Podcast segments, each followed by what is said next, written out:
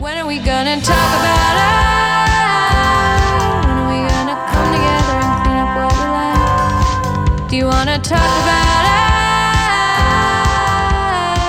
it? Or would you rather forget? I still wanna talk about it. Hello, I am Patricia McLean, President Founder of Finding Our Voices.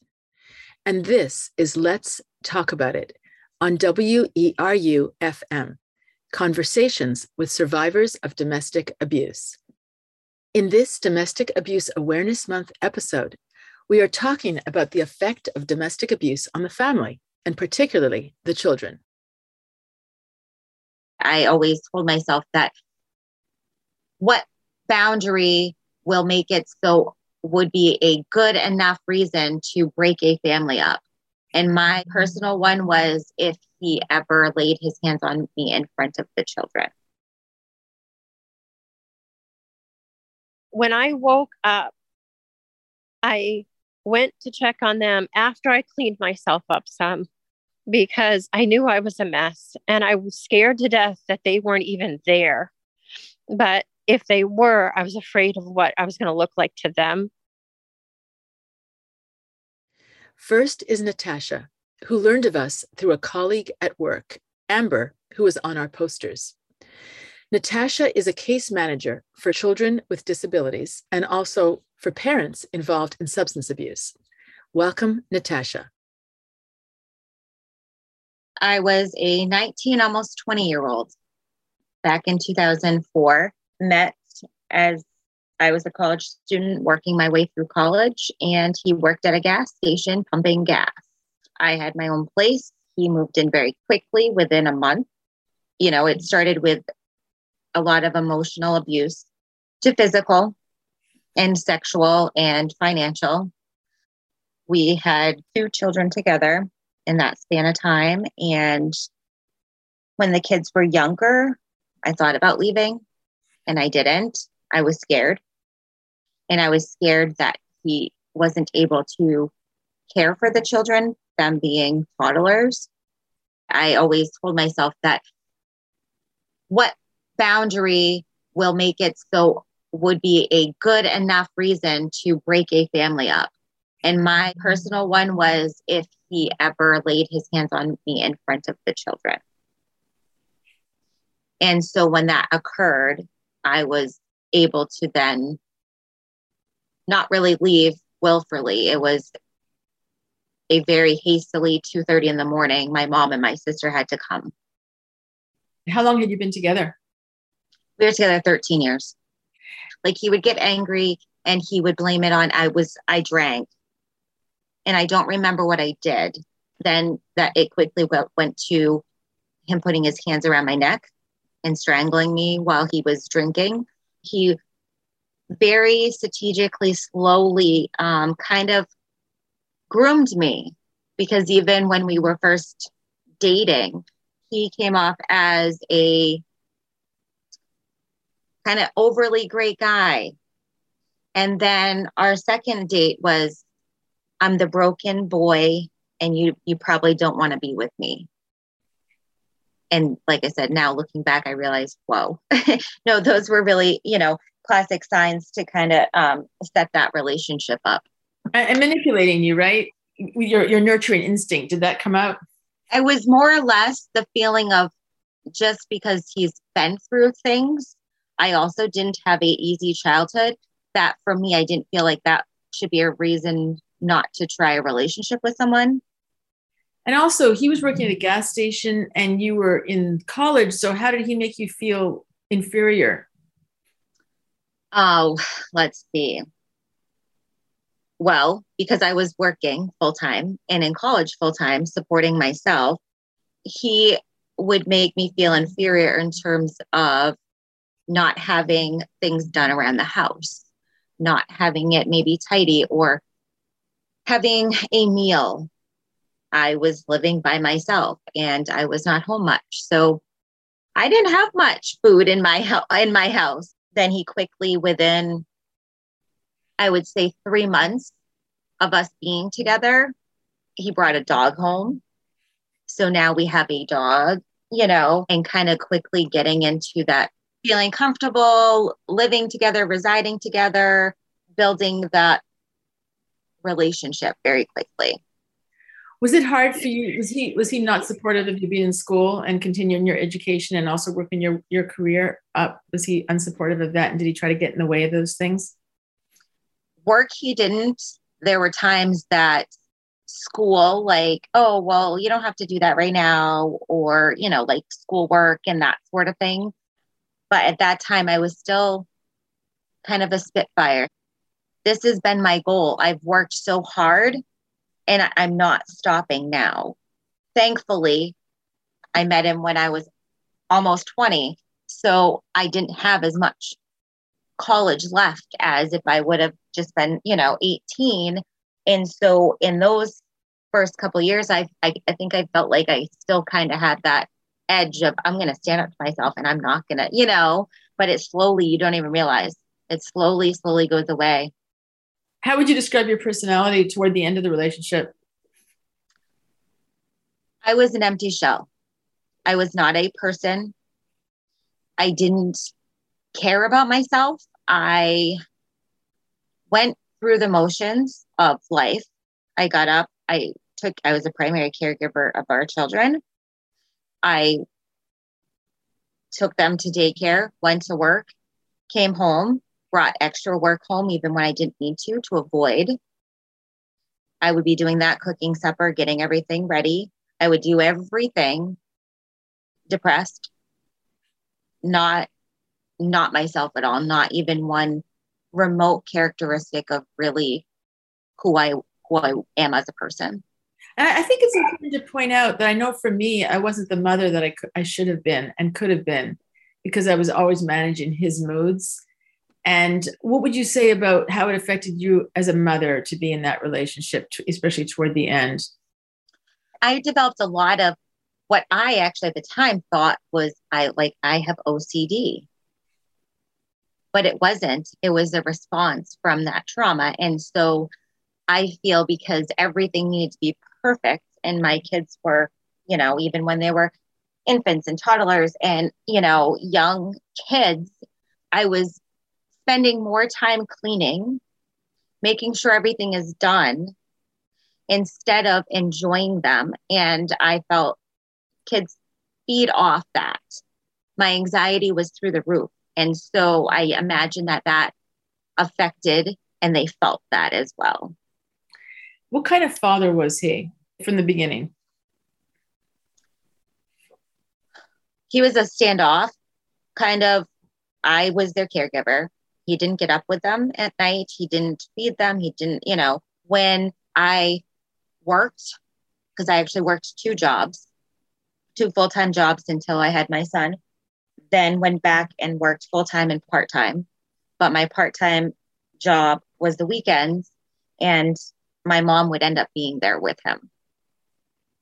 He did some of the fun things of, you know, taking pictures, or he would say, oh, let's, here, give him a scoop of ice cream or something like that. But he didn't financially contribute in terms of, he didn't contribute to groceries, which then that's when the diapers and everything else is. It was expected of him in his mind to be expected to pay for a daycare. He didn't pay for that cost. And as they got older, from, you know, even as small as a toddler, he was very open with the fact of kids need to fear their parent or they won't listen to you. So there was, from a very young age, coercion control. Did you see him do things to the kids that you thought were very harmful parenting? Yes.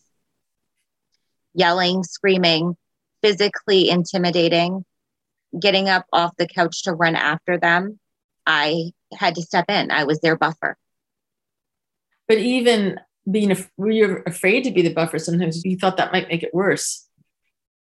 I knew it would be worse for me after the kids went to bed, but because he didn't really have much access or time alone with the kids, I didn't think at that point in time when we were together that it was going to have a negative outcome for them. Yeah, isn't it true that we think that we're keeping them safe, right? That we think that through our intervention that we're making things okay. And the fact that the blow-ups and the rampages are happening when they're in bed, that they're not hearing. Isn't that true? I thought that my kids knew a lot more than what I thought they knew. So when you said you were afraid to leave, part of it you said where you were afraid to leave when they were toddlers because you were afraid of him having access to them on his own. Is that right? Yes. And how were your fears around him as a parent borne out when you did leave? What was that like? My fears were that there was no one there to stop him from physically being aggressive with the children. When his temper and he got angry, you know, I had to intervene when he went to spank our son when he was 3 years old, and it was going to be the third spank on the butt, and it was really hard. And I was like, enough. And so I feared that it was going to be increased for them in terms of they were going to get more of the wrath, and there wasn't going to be someone there to kind of protect them. I'd like to talk about how, yes, you know, Finding Our Voices does say, you know, encourage, support women in getting out and staying safe and all that. But with post-separation abuse, I know with me, like, I think the hardest time for me and probably for my kids maybe was after I left. And so let's talk about that. Like what happened when you left with the kids, especially? So, it was traumatic because they were 6 and 8, and they had known only our family dynamic.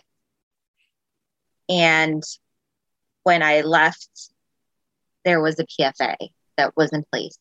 And so they ended up not having contact with their dad for 20 days.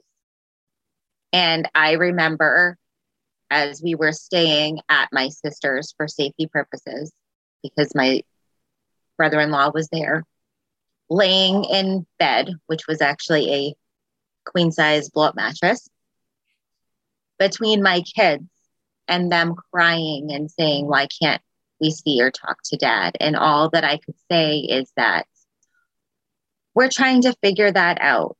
And I am sorry that you can't talk to him. And crying right beside them, because I felt really bad because it made me feel like I split the family up. Were they angry at you? And do you think there still is some residual anger for you leaving? And you know, I think at first they did, because they also had the combination of when they were able to then spend time with their dad. Their dad was very open to saying things that were very negative towards me. They knew a lot more that were, I frame it as kid stuff versus adult stuff. There's no filter there. And it still is that way. How long ago is it that you've been out? Since 2017. So 5 years. I didn't have time to gather and to even begin to start healing, let alone function. And I was still in survival mode, and I was still in the, oh, okay, yes, don't make him angry. So he was able to obtain shared rights and responsibilities and 50-50 custody of the children. I can really relate to that because I had to make really important decisions, including, you know, dropping the PFA because of pressure from him, and settlement decisions, and where, you know, I'm going to live, and settlement and divorce settlement things went exactly right. Like, I was still completely in survival mode and afraid for my life, and still to some extent, maybe blaming myself and feeling sorry for him. And those are life. These are decisions that affect your whole life, and you have to make them when you are still like, and the other person's totally in control because they've always been that way, but it's just wrong. Yeah, you're not able to effectively advocate for your needs or rights for yourself or your child. They approved a PFA just for me, not the kids, for a year. During that time, we had sporting events, you know, there was football and that sort of thing. And he would purposely park beside me, or if I was standing on the sidelines. But he's not allowed to. I took pictures and still nothing. And tell me about that, because I think we need to talk about that. We need to talk about that. He violated his protection from abuse order, and you had pictures. And who did you tell, and what happened? I think I, at that time, provided him to my lawyer, and I don't think anything came of it. And I believe I also had talked to a couple of police officers as well. Did you get the feeling that just people just didn't care? Well, he wasn't really doing anything. That's what they said. Yeah. Well, was he, you know, threatening? Did he say anything to you? But isn't the protection from abuse order giving a distance that he's got to stay away from you? Yes. So he's violating it. Yes. And the feeling is if he wasn't actually, if he was just in the wrong, you know, proximity, it might've been a mistake, and he wasn't threatening you or doing, or talking to you. So what's that that's ridiculous. And that doesn't even make sense. What's the point? If there's things that he can't do and he does them, it just emboldens and empowers. It just lets him know that it doesn't matter, that, you know, no one's going to be holding him accountable. It's ridiculous. It reinforces the behavior. And he has a long history of his childhood. That's how he got what he wanted. He was a bully. And that's been so reinforced, and it just continues. So you go on what works for you. We have it in our original rights and responsibilities order that neither parent is supposed to be making discouraging comments towards the others to the children. So there you go. So did you attempt to have him held accountable for that? Yes, and that it was pretty much, well, that's one thing that a judge isn't going to do anything about it. So you're going to spend a lot of money for nothing. And I had already went in debt about $10,000 the early morning that I left, because our son wasn't present that night. He was actually staying at my mom's for that night. My daughter's the one that witnessed things. And so he says to our son, and my son had asked me at that time, Dad said that you were grabbing your arms to make marks on purpose. Is that true? Every time he doesn't do something, do you need to engage a lawyer and pay for a lawyer and put him up for contempt? Or what do you do every time he just doesn't do these things? I started consulting. You know, I consulted the lawyer that I had originally had, but at the grand scheme of things, they said, you can, but there's not much, even with contempt, that they're going to do anything. It's a slap on the hand, and it's hit or miss, and you're going to be out more money.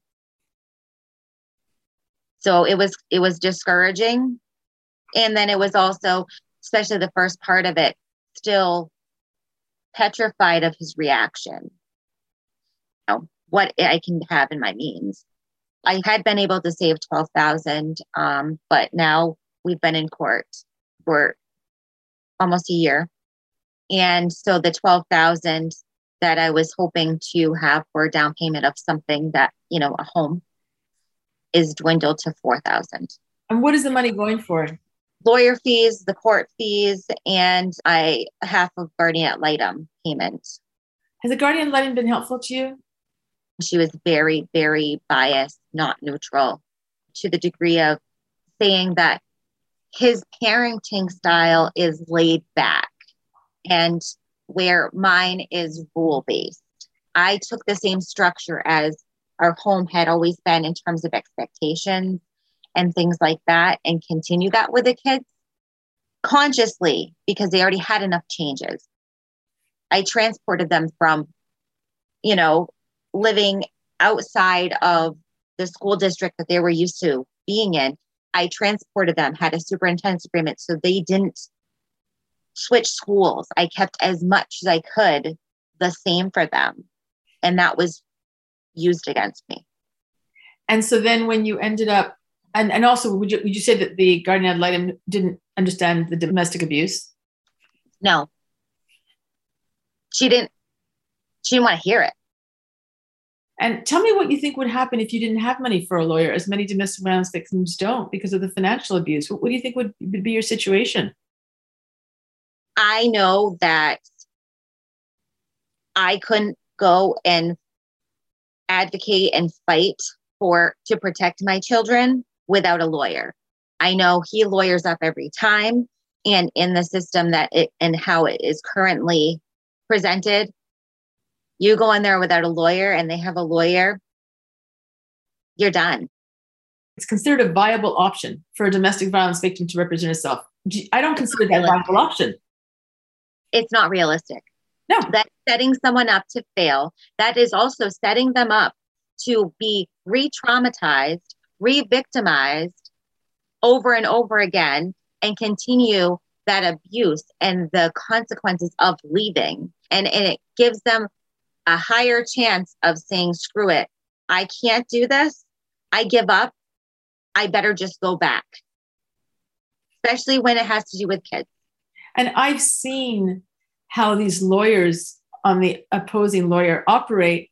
They get into your head. Like my ex's lawyer got into my head, right? By like saying things or phrasing things a certain way or, you know, to the court, whatever. It makes you doubt yourself. And they're very sharp and savvy. Like how a layperson cannot expect to go up against, you know, a lawyer. Well, not even that. But then there's also like in my current case, it's complicated because it started with he filed contempt of court against me. And so I'm defending my contempt and I had to file rights, relooking at rights and responsibilities. But to defend my contempt, I have to work full time. I don't have time to research, get the forms and fill them out correctly for requesting his medical records to prove why the kids were unsafe with him. And that's the other thing. When you come out of a domestic violence situation, you're rebuilding your life and you're trying to get back on your feet. And that is all consuming. You don't have time, as you said, to do all these legal maneuvers. And you don't have time to not work. Right. I had to work full time through all of it. And now talk to me, if you want, about the substance abuse and the detox and how that plays into your situation. Since March of 2021, he has spiraled, resulting in grand mal seizures in front of the children. It just seems obvious that his substance abuse is endangering the children, and you're aware of that, but do you feel powerless about that? Yes, because I have also, in our original court order from 5 years ago, I didn't want him to drink when he had the kids because I know I've had in the past when we were together had to threaten that I would call the cops if he took off with the kids after drinking. Well, that's totally reasonable. So why aren't you able to have that implemented? It is in there. And I had to agree that I wouldn't. Well, if I can't, then she can't. Right. So for 5 years, if I have my kids, I do not have any alcohol, period. I don't have an issue with alcohol. Yeah. But it's a hard thing to prove and to man. And I did realize that. So I have no proof to show the court that he continues to drink even with them. Have you had any like thing on Facebook where you shows he's in the book? Have you had any evidence or even like your kids telling you anything or? The kids suspect it and I documented things like that, but it's not concrete enough. And Natasha, can you tell me from your experience, what you feel needs to be changed in the system with domestic violence and family court, just everything to do with domestic violence and also with family court from your experience? Well, there needs to be more training for every professional. Lawyers, judges, guardian ad litem, all of it are not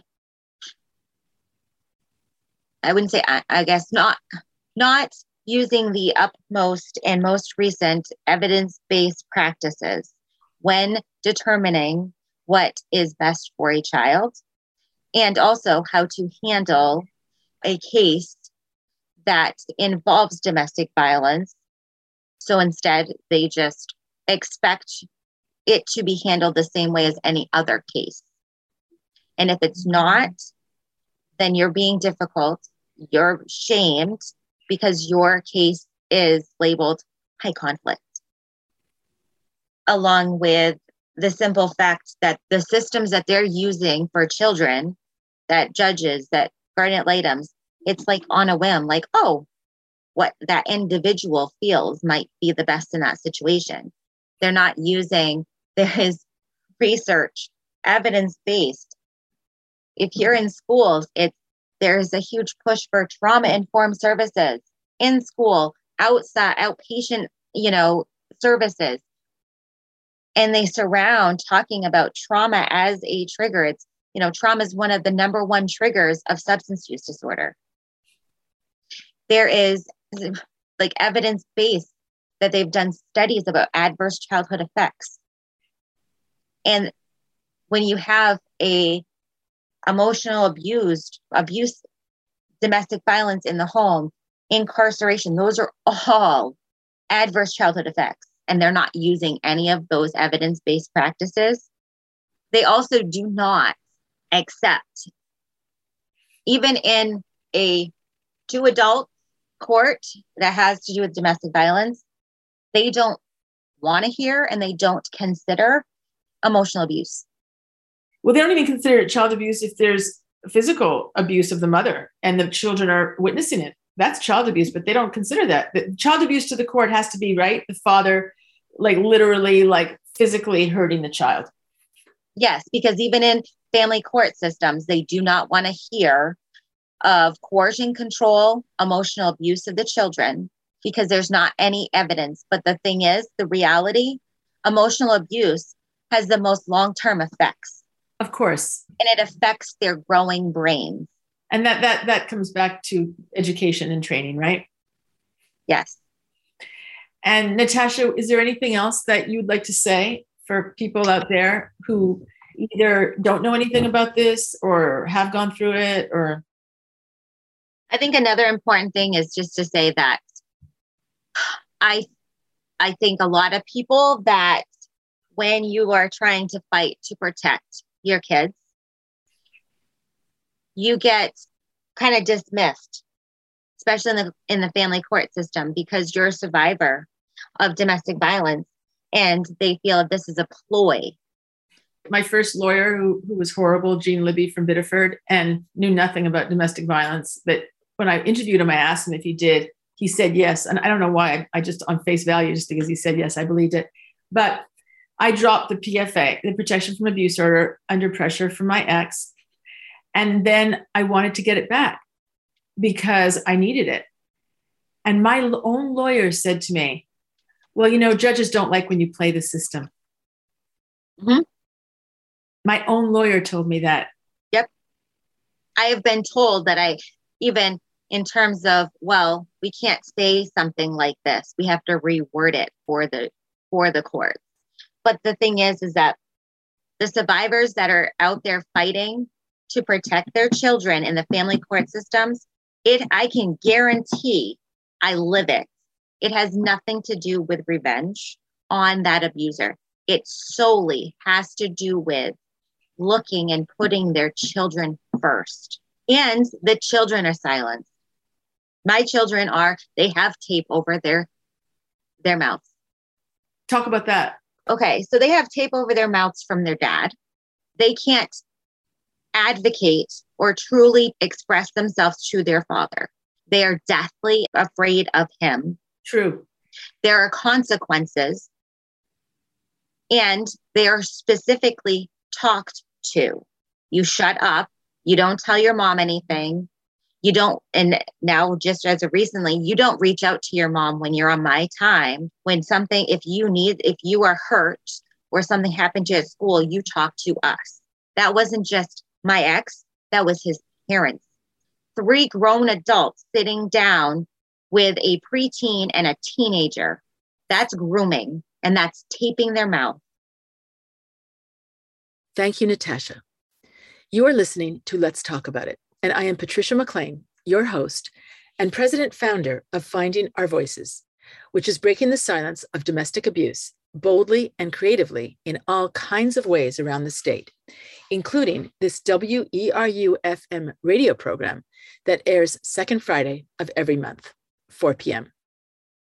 The linchpin for domestic abuse awareness for our nonprofit is posters that you may have seen in business windows around the state that feature the portraits of 44 Maine survivors of domestic abuse aged 18 to 81, including an incarcerated woman, myself, my daughter, and our governor. It was stopping in at a general store in Searsmont about displaying one of these posters that connected me to our next guest, Gail. Gail was busy at the cash register when I briefly explained our project and my mission.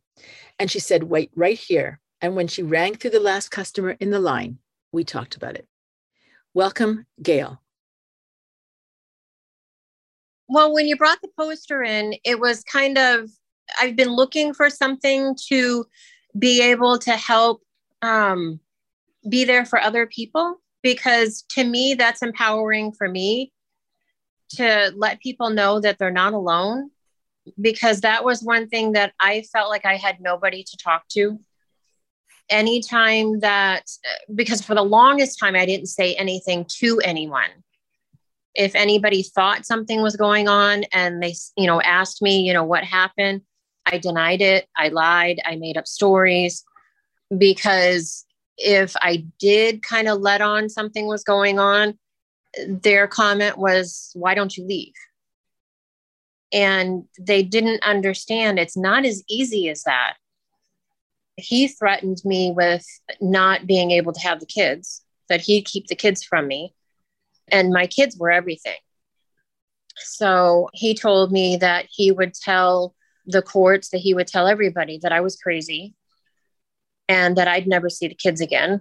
And that happens. That happens in Maine. Yep. I mean, it happens everywhere, but there are women that I am talking to who that's exactly what's playing out. Yep. So let's start maybe from the kind of the beginning, if we can. Yeah. Could you tell me where you were in your life when you met this individual and how you met and your first impression and that kind of thing? I was in high school and I was in my senior year. Were there some red flags early on, and what were they? If we ever were goofing around, he'd have to one up whatever I did. So I ended up was just playing and I splashed him with the bird bath at my mother's house, and that ticked him off. So he took the hose and had to soak me with it. So it wasn't just, a playful thing. It was, he had to top it. But but my interpretation of that is, and just from my ex's behavior, is I think it's a lot about respect. Like respect is so important to these people and being respected. And do you think that's part of it too? Probably. And also in charge. He joined the service and didn't like the service and kept trying to get out. And at that time, it was very hard to get out of the service. So they weren't letting him out.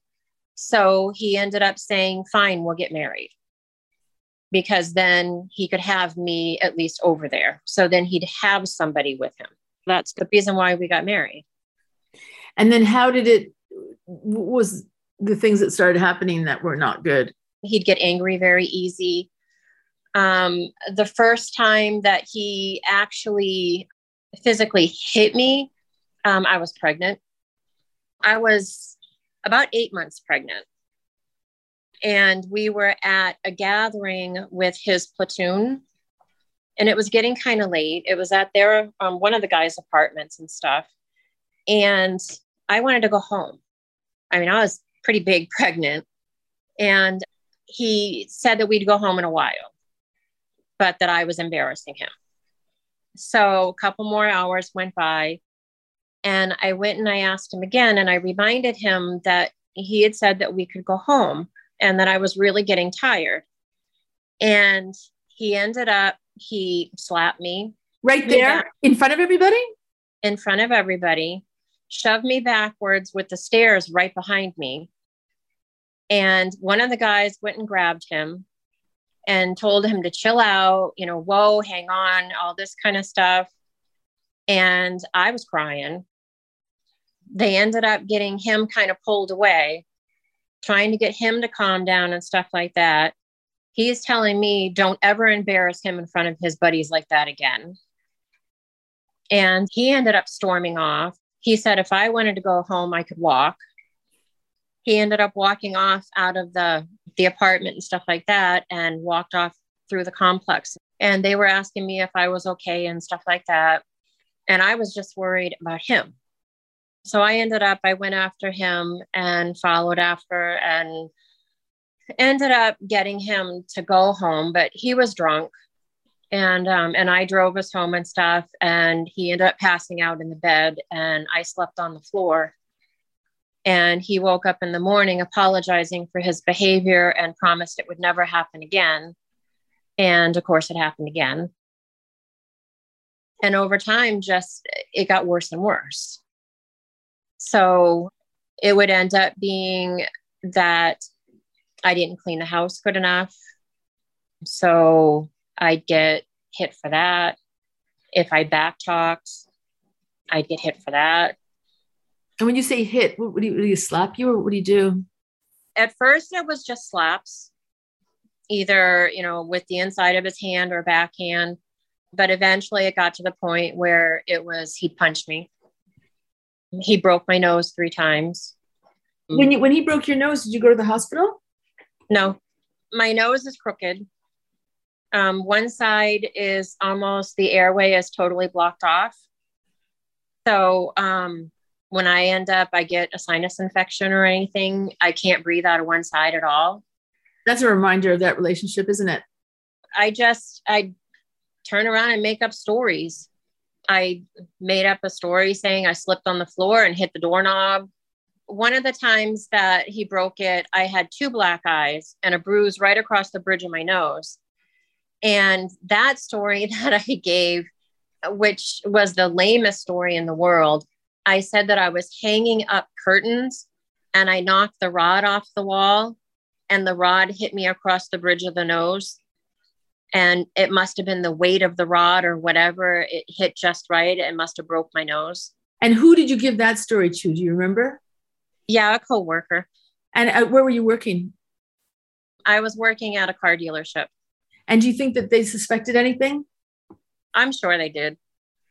Do you think it would have made a difference if they had questioned you more?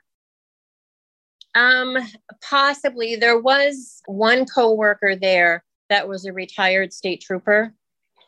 And I did talk to him because he did pull me aside, and he did tell me that I could file a restraining order.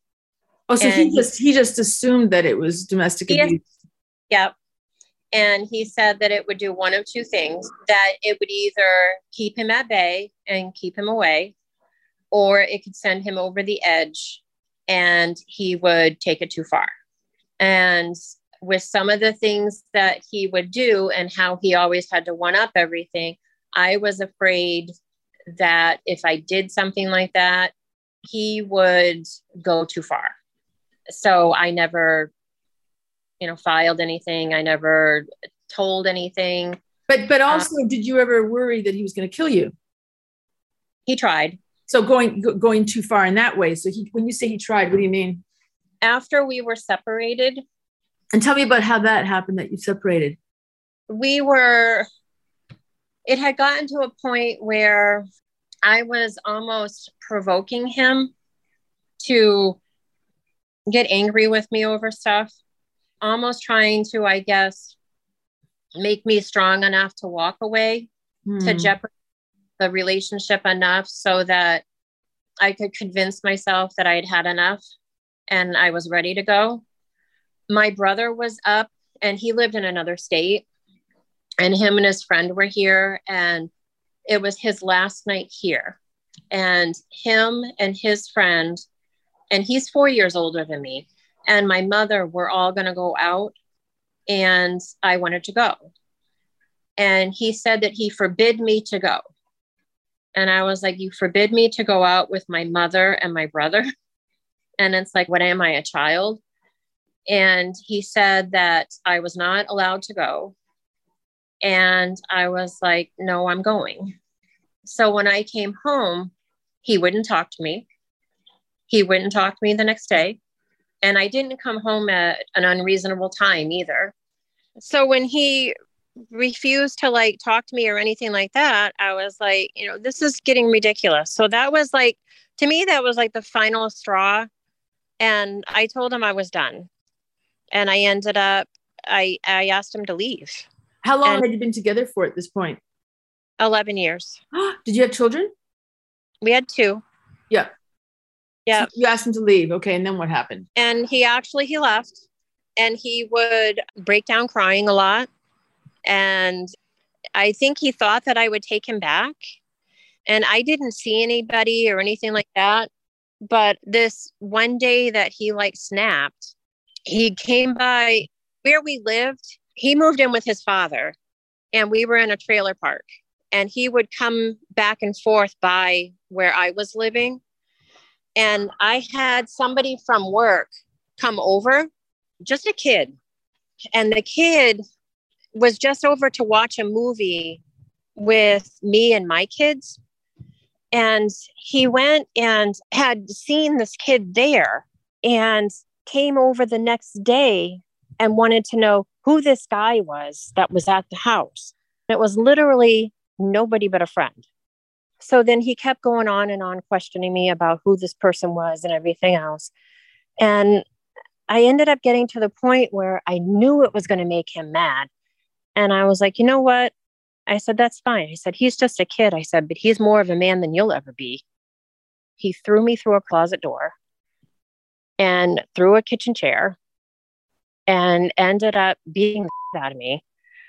And ended up getting on top of me and was choking me and choked me until everything went black. And our kids were there. And what scares me the most and what ended up bringing everything to a realization for me that I wasn't protecting the kids like I thought I was this was only a small trailer. It was a 10 by 50 mobile home. And the kids were at the other end watching TV. And they had to have heard all of this because I was a bloody pulp. And when I woke up, I went to check on them after I cleaned myself up some because I knew I was a mess and I was scared to death that they weren't even there. But if they were, I was afraid of what I was going to look like to them. So I cleaned up some and then opened the door to see them. And they were sitting there like nothing, just watching cartoons. And I went and didn't say anything to them.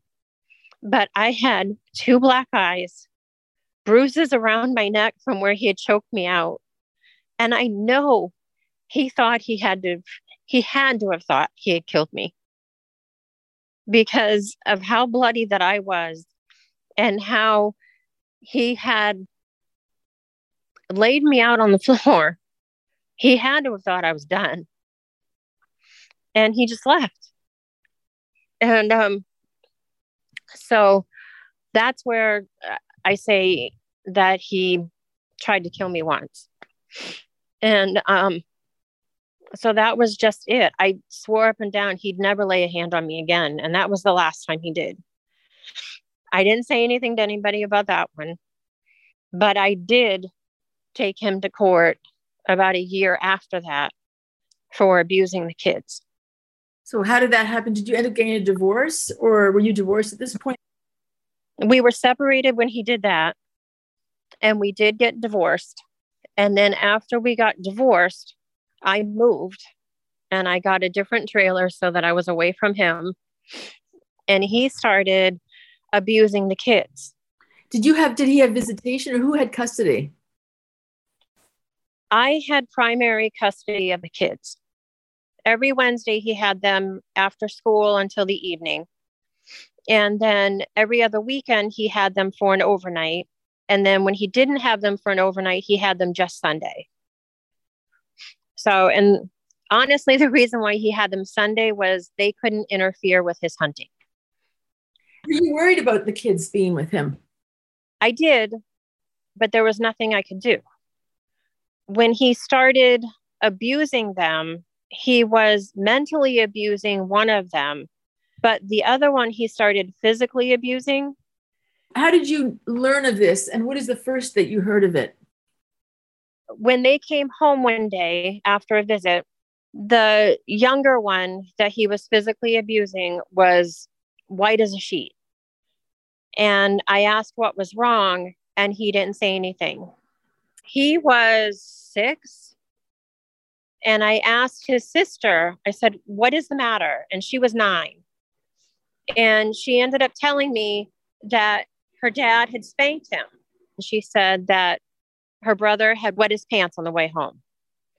And I was like, okay. So then I went and I sat down with her brother and I asked him what happened. And he said that he kept telling his dad he had to go to the bathroom. And his dad kept telling him, just hold it, just hold it. When he ended up telling him, he goes, I can't hold it anymore. And he pulled over and found out he had wet his pants. He spanked him so hard that his feet were coming off of the ground. And it's like, okay, so that's abuse. So I went and I filed a protection order on behalf of the kids. And when I took it to court, I ended up, I didn't get an attorney. He did. And why didn't you get an attorney? Because I couldn't afford one. We had to go into a room with a mediator and discuss, what we wanted. And he wanted to argue what he could and couldn't do to the kids. And I ended up, I told him that, he can't hit the kids. He can't do this stuff. And they were saying different things. And I told him to shut up in the mediator's office. And then his attorney started saying stuff, sticking up for him, saying that I can't say these things. And I'm like, you know what? I said, you can shut up too. And it's like, I had found my voice. And I ended up finding out later, after that part was all done, that my mother and the women's abuse advocate were outside the door, cheering me on and yes, and all this kind of stuff, because they were listening.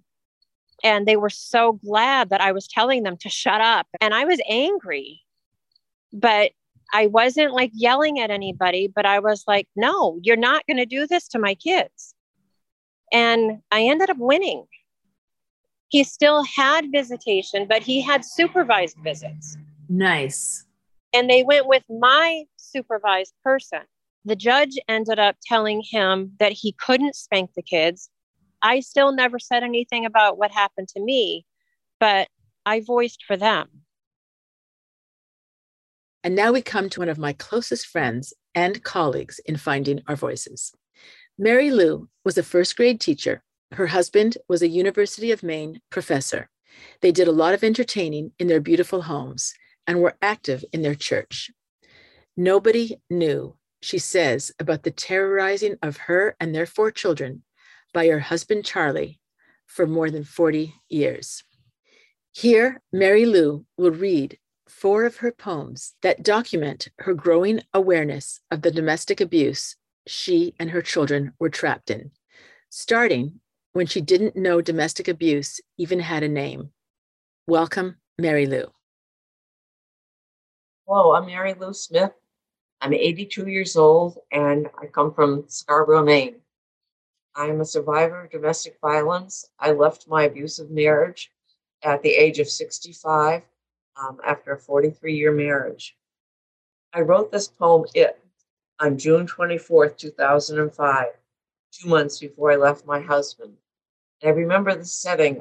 My grandkids were staying with us, and during their rest time, I had my rest time, and something must have happened during their visit that they weren't aware of, that I sat down and wrote this book, my feelings, what was going on, and I didn't have a name to it. I didn't know it was domestic violence, so I wrote in my journal, It sits in my stomach. It aches in my heart. It encompasses my being. It chokes at my soul. It kills my spirit. It eats at my thoughts. It puts a cloud all around me. It swallows my self-esteem. It is ugly. It is cold. It is angry. It is empty. It is controlling. It is powerful. It is painful. It is sad. 13 days later, I'm not sure what the setting was, but I know I must have been alone. And I got to my journal and I wrote, "It is happening again. It is happening again. What is it? It is silent withdrawal after a day of verbal abuse and anger. Why do I stay? Why do I stay here? The million-dollar question. Fear, insecurity, habit, low self-esteem. I don't enjoy it. I don't get treated by anyone else I've encountered this way. I allow myself to be put down and humiliated. I feel trapped and stuck when it happens. How do I begin to open the door to self-worth and to be free of fear?" My next poem happened in November, so I left my ex on August 21st, 2005, and I went to visit my son for a couple of weeks, and I ended up staying there for a year. And I met this wonderful priest, Father Michael Carroll, and he said to me, "Mary Lou, you're a slave with no rights or privileges." And after I left our visit together, I came home and wrote this poem, "Slave Girl." "Slave Girl" is a blunt and honest description of my life, submissive, subservient, and silent in that house. I had no rights or privileges in that house. I walked on eggshells in that house. I lived in fear in that house. Charlie's moods were the barometer of our daily existence. The power and control he held over us was staggering. I truly felt it was my fault. If I watched what I said or did, it wouldn't happen again. I died inside that house. The next poem happened a few years after I left and came back to Maine, but I entitled it, "You Never Took the Time to Know Me." You never took the time to know me. You never took the time to listen to my dreams. You never took the time to understand what was in my heart. You never took the time to feel my love for you. You were so self-absorbed and self-centered. You couldn't understand what you did to me. You didn't see me slowly die before you. You saw it in the end and offered me a gun. You are no longer a part of my life. You are only a painful memory of my past. Your power and control have lost their fire. Your empty words and promises have gone up in thin air. You never took the time to know me. You never took the time to listen to my dreams. You never took the time to understand what was in my heart. You never took the time to feel my love for you. I wrote this poem when my ex-husband asked one of my children to tell your mother that I forgive her. I wrote it on May 4th, 2008. About 2.5 years after I had left my ex. Tell your mother I forgive her. Tell her I forgive her for allowing me to abuse her. Tell her I forgive her for allowing me to abuse my children. Tell her I forgive her for accepting my shit and never saying a word. Tell your mother I forgive her. You just don't get it. You are oblivious to all the pain and suffering you caused. You sit on your throne, superior to all around you. You will always be right, and everyone else is stupid and ignorant. Tell your mother I forgive her. I have forgiven myself, Charlie. I don't need your idle and meaningless words. I am free of you and your control. I am at peace. You can see and hear Mary Lou and me and three other local survivors Tuesday, October 18th at a Finding Our Voices panel discussion at the Scarborough Public Library, starting at 6 p.m. And there is one more week to take in the Finding Our Voices multimedia exhibit at the University of Maine's Hutchinson Center in Belfast. So get over there if you can to see my photo portraits and their documentation of the abuse from 44 Maine survivors, Monday to Friday, 8 a.m. to 4:30 p.m. through Friday, October 21st. For more about that and other Finding Our Voices survivor-powered events this month, check us out at findingourvoices.net. Any questions or comments from me and my guests on this show, feel free to get in touch through our website or at hello@findingourvoices.net. Thank you, as always, to my daughter, Jackie, for the music that starts and ends this show. Thank you for listening. And until next time, take care of yourself. And remember, love should feel good.